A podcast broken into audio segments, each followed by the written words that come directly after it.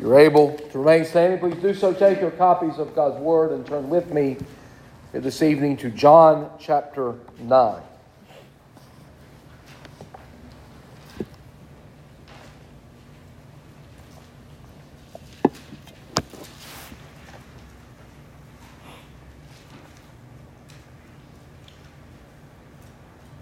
John chapter 9, we'll begin our reading this evening at verse 13 and read through verse 25.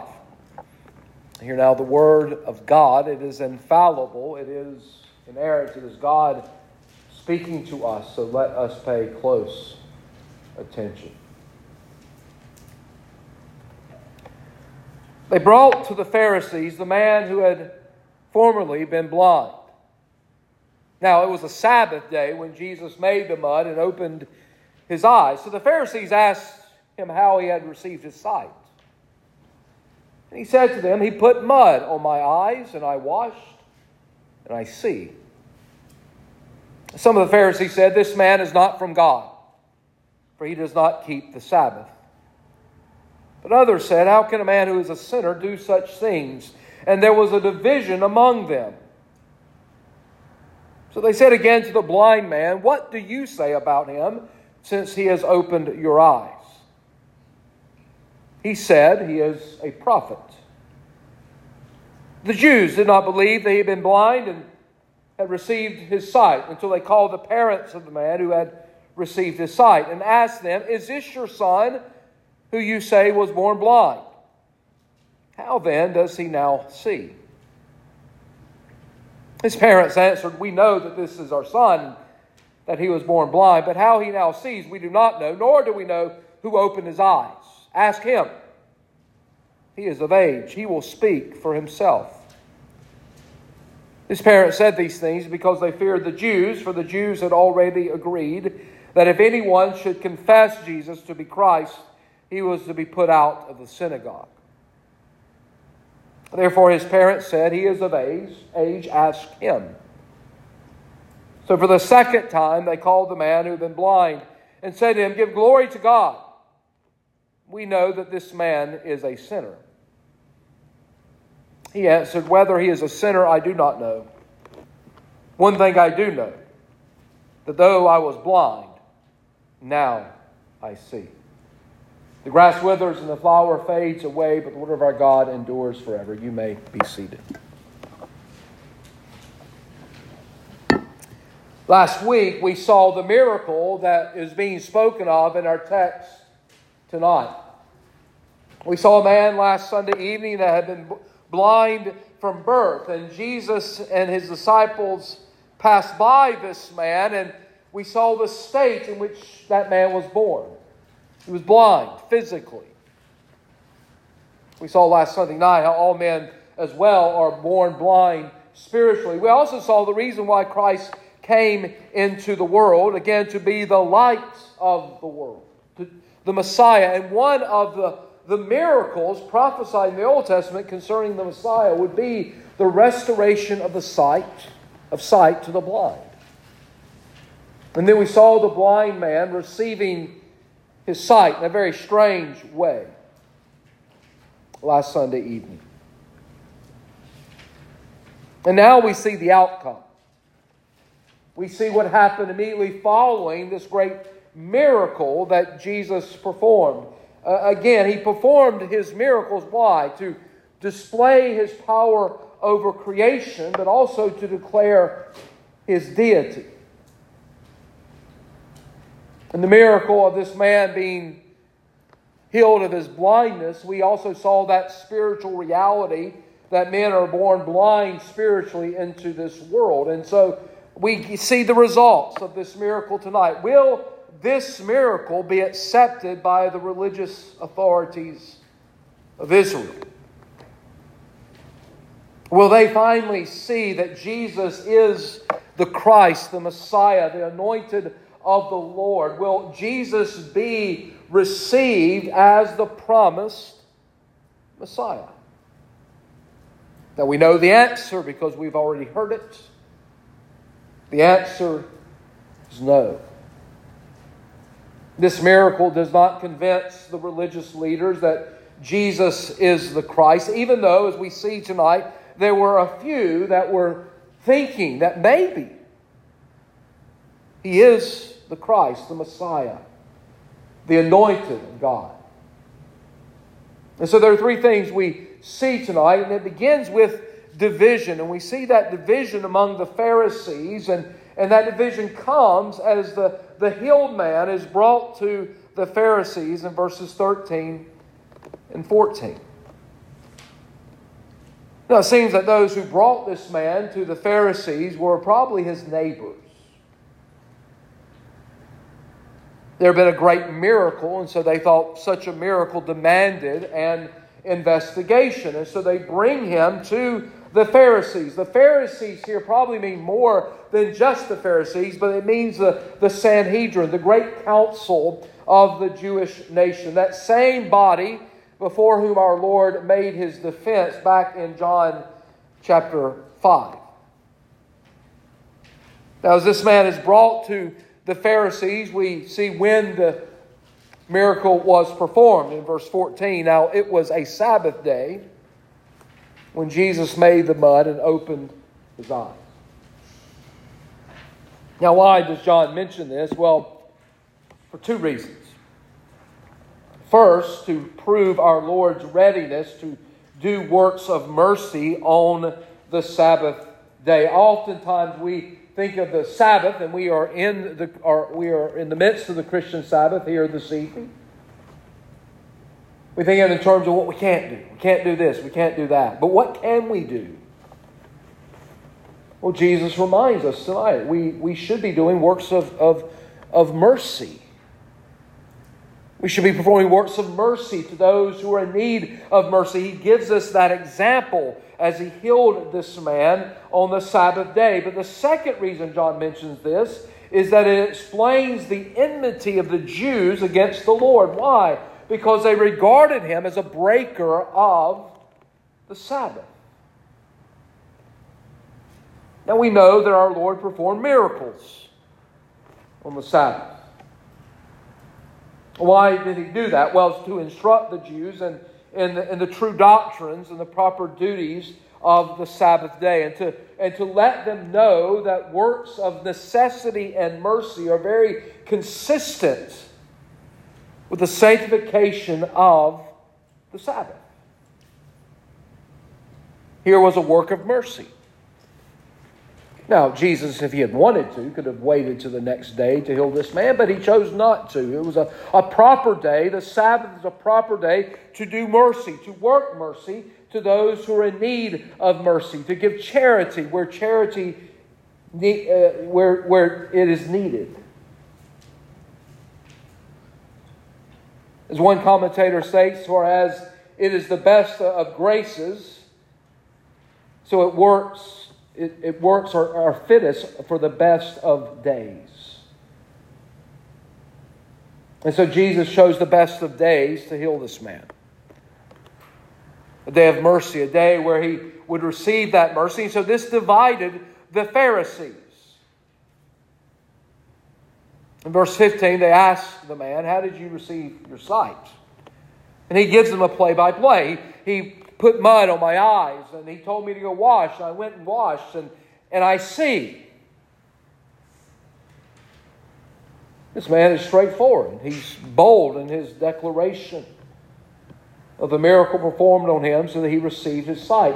And this divided the Pharisees. Notice verse 15, 16. Some of the Pharisees said, This man is not from God, for he does not keep the Sabbath.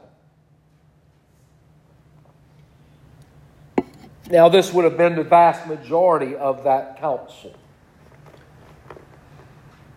They viewed Jesus as a Sabbath breaker, therefore, he could be. He cannot be the Messiah. He cannot be Lord. He cannot be Savior. He cannot be the Messiah promised in the Old Testament. But then there was a minority who disagreed, and, and they were beginning to, to think uh, that Jesus perhaps is that Messiah. How can a man who is a sinner do such signs? Truly, there must be more to this Jesus than we are seeing because if he was a sinner, he couldn't do these things. Now, some of them may have been Nicodemus, we already have heard of Nicodemus. Later, Joseph of Arimathea. Uh, maybe he is part of that division. But there was a small minority that, were, that was thinking perhaps this man named Jesus is someone more. And so they asked, What do you say about him? Now they do so for a reason. We see that reason in the following verses to, to try to get him to, to acknowledge that Jesus is the Christ so that they can put him out. But he does acknowledge one thing. He simply says he is a prophet. Now, this was the beginning of faith in this man. When he encountered Jesus, he did not know who he was. He was told to do something very strange, and the Lord gave him the, the, the grace he needed, the faith he needed to go and do that. And as he did it, instructed by Christ, he, he now sees and he's healed. And he says, This man is a prophet, a declaration of his own belief that the person who had, who had performed this miracle must be a person specially raised up by God to do mighty works such as Elijah or Elisha. And so there is, first of all, division. But then, second of all, we see obstinacy of the Pharisees. They are obstinate, they are, they are stubborn in their unbelief. Verse 18, we read the Jews did not believe that he had been blind, and had received his sight. Until they called the parents of the man who had received his sight and asked them, Is this your son, who you say was born blind? How then does he now see? We understand, or we mark here, the extraordinary unbelief of the Jewish people, their obstinate determination to shut their eyes against the light. Now, this tells us something. It tells us that there is folly of supposing that mere evidence alone will ever make men Christians. They had the best of evidence. Jesus is standing before them. He has just given sight to the blind. What other evidence do they need to declare Jesus as the Christ? And yet, they still will not declare him the Christ. As one commentator states, it is the want of will to believe and not the want of reasons for believing that makes men infidels. Evidence will never save anyone. And these men had evidence, but yet in their unbelief and their stubbornness, they will not accept that this man was born blind. And so they ask, Is this your son? Was he born blind? How then does he now see? And so his parents answer them, and, and they give an answer yes, this is our son. Yes, he was born blind. How he now sees, we don't know. We do not know who opened his eyes. He is of age, ask him.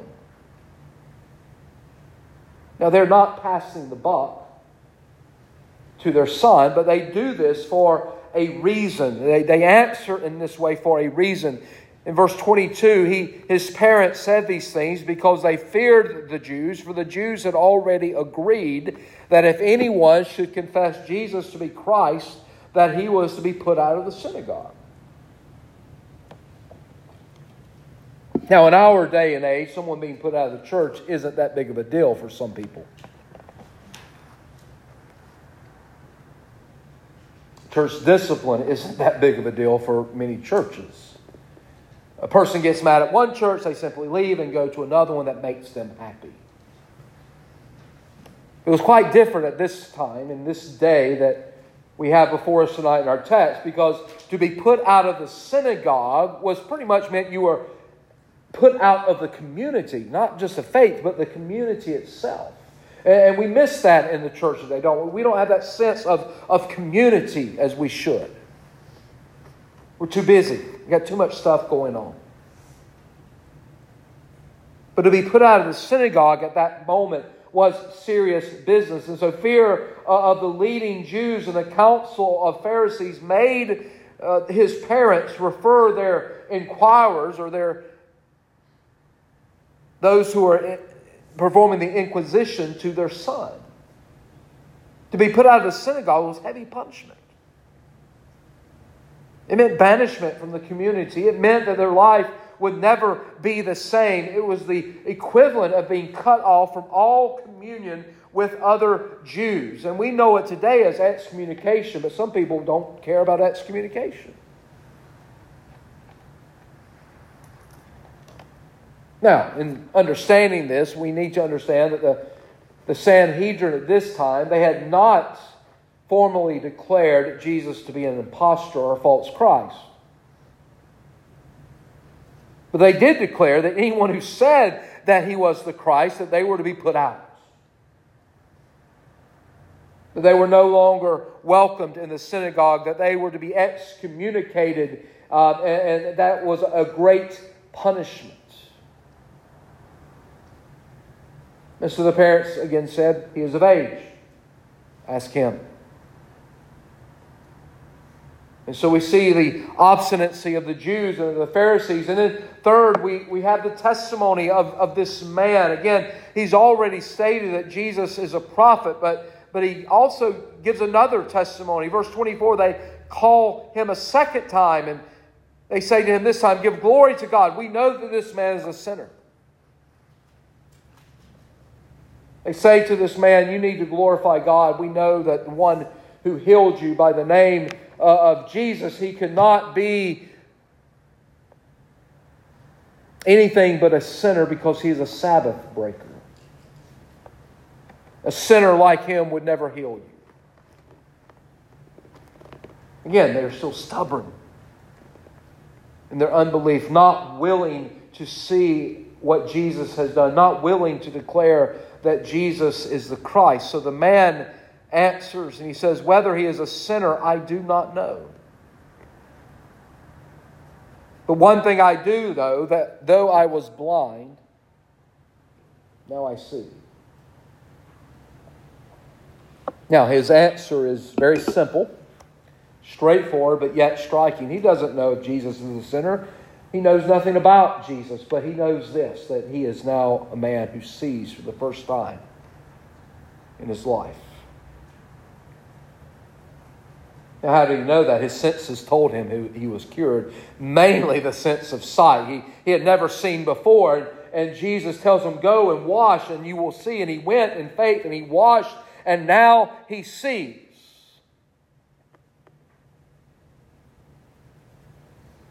He was blind, but now he has sight. Now, Lord willing, next week we will see the conclusion of this matter and the rest of, of John chapter 9. But what application can we make tonight? And the first is this we again see that Jesus, the ministry of Jesus, the life of Jesus, the good news of Jesus brings division among men. Now, why is that? Well, when people are stubborn in their unbelief, the good news, even the good news of the gospel, is divisive. Today, wherever the gospel is proclaimed, there will be division. Part of that division is, a division that God makes between unbelievers and believers.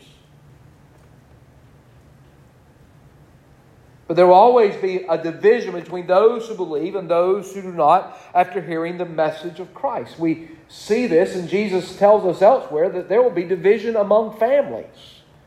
Are there some family members that you are divided from tonight because you're a Christian and they are not. We all have them. Sometimes it may be our own children, our parents. Jesus tells us the, the message of the gospel divides families, it divides churches. There are some churches where the gospel is proclaimed and there is a division. They don't want to hear it. Uh, I preached at such a church for a very short time where I was told, I don't like being told how bad I am. But if you don't know how bad you are, you won't need, understand your need of Christ.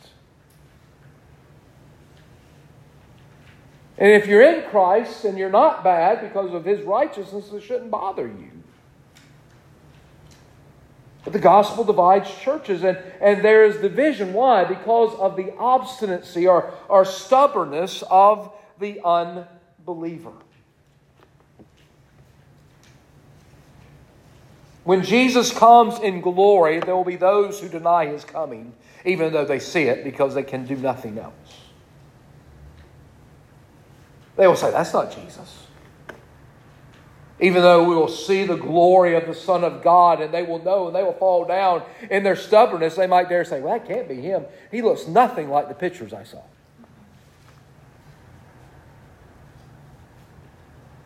So, second of all, obstinacy or stubbornness to the message of Christ, it is a sign of unbelief.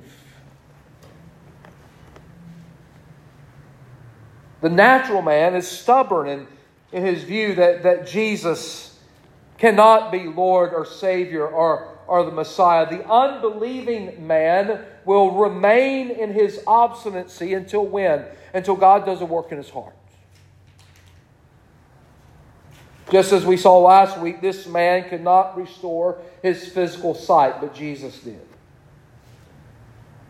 And God is the one who gives spiritual sight to those whom he chose and loves. And so the unbelieving man will remain where he rightfully remains, and that is in his sin and in his obstinacy and stubbornness until God comes and, and changes him.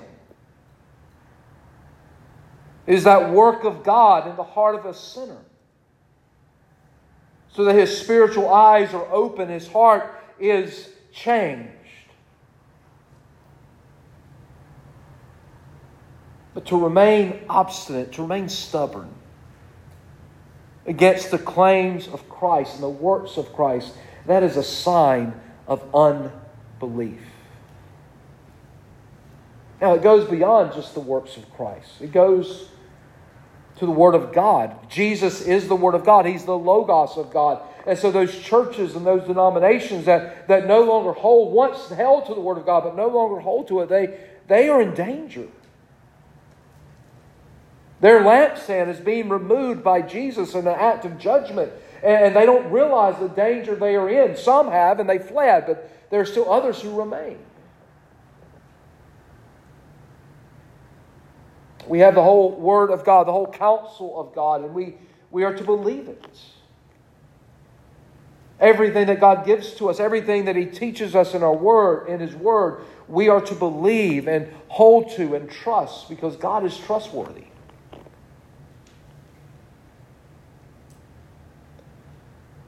Third, we, we have here tonight in this man's testimony an illustration of, of a true Christian's experience of the work of grace in his heart. Just like with this man, there was much that was mysterious and unexplainable to him as far as how he got his sight. He just knew what he was told to do. He went and did it. Who told him to do it? It was Jesus. And as he went and did it, he came back and he saw. And the same with the work of grace.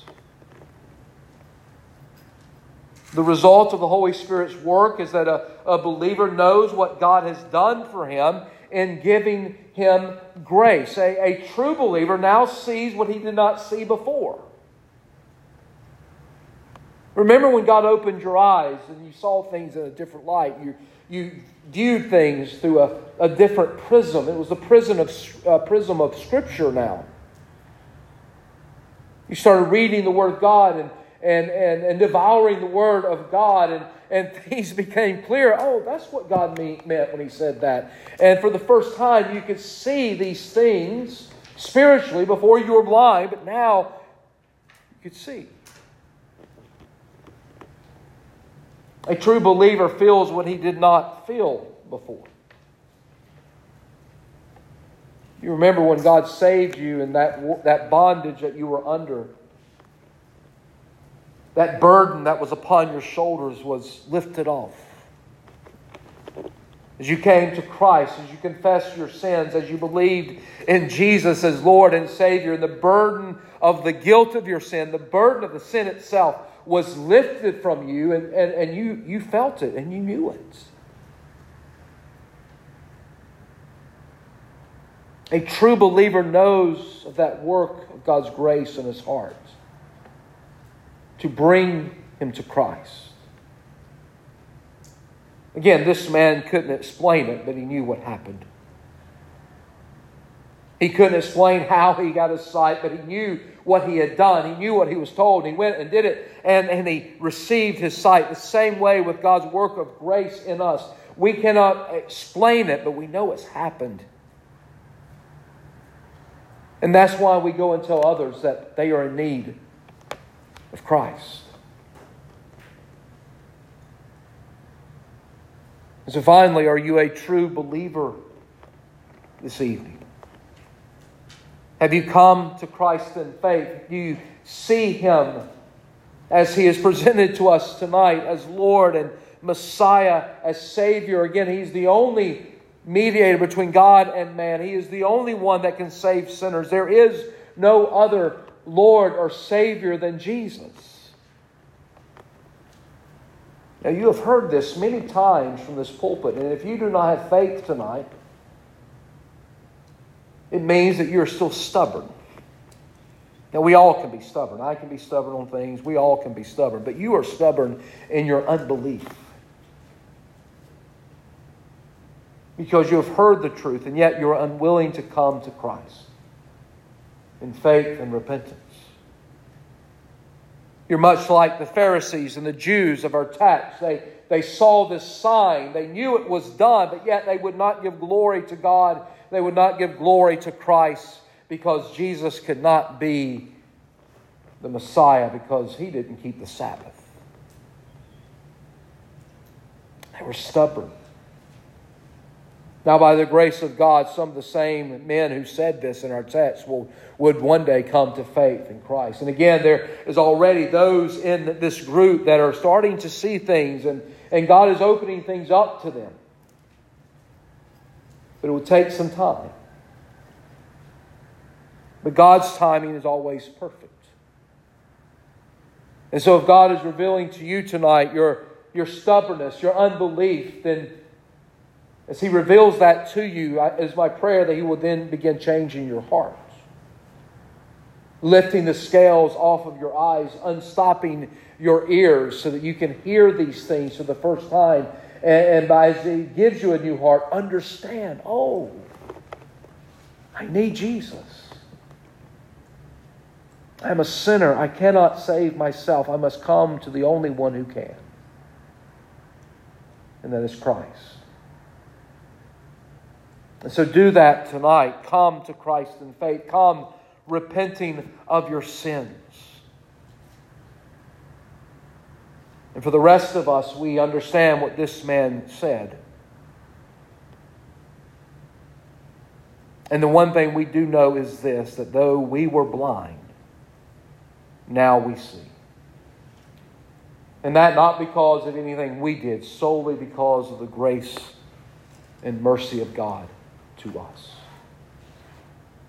May God add his blessing to the reading, hearing, and preaching of His Word. Let us pray. Oh Lord God, we thank you tonight for your Word, and we hear the testimony of that man that was born blind but then had sight.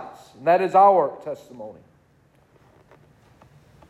Though we were blind, now we see.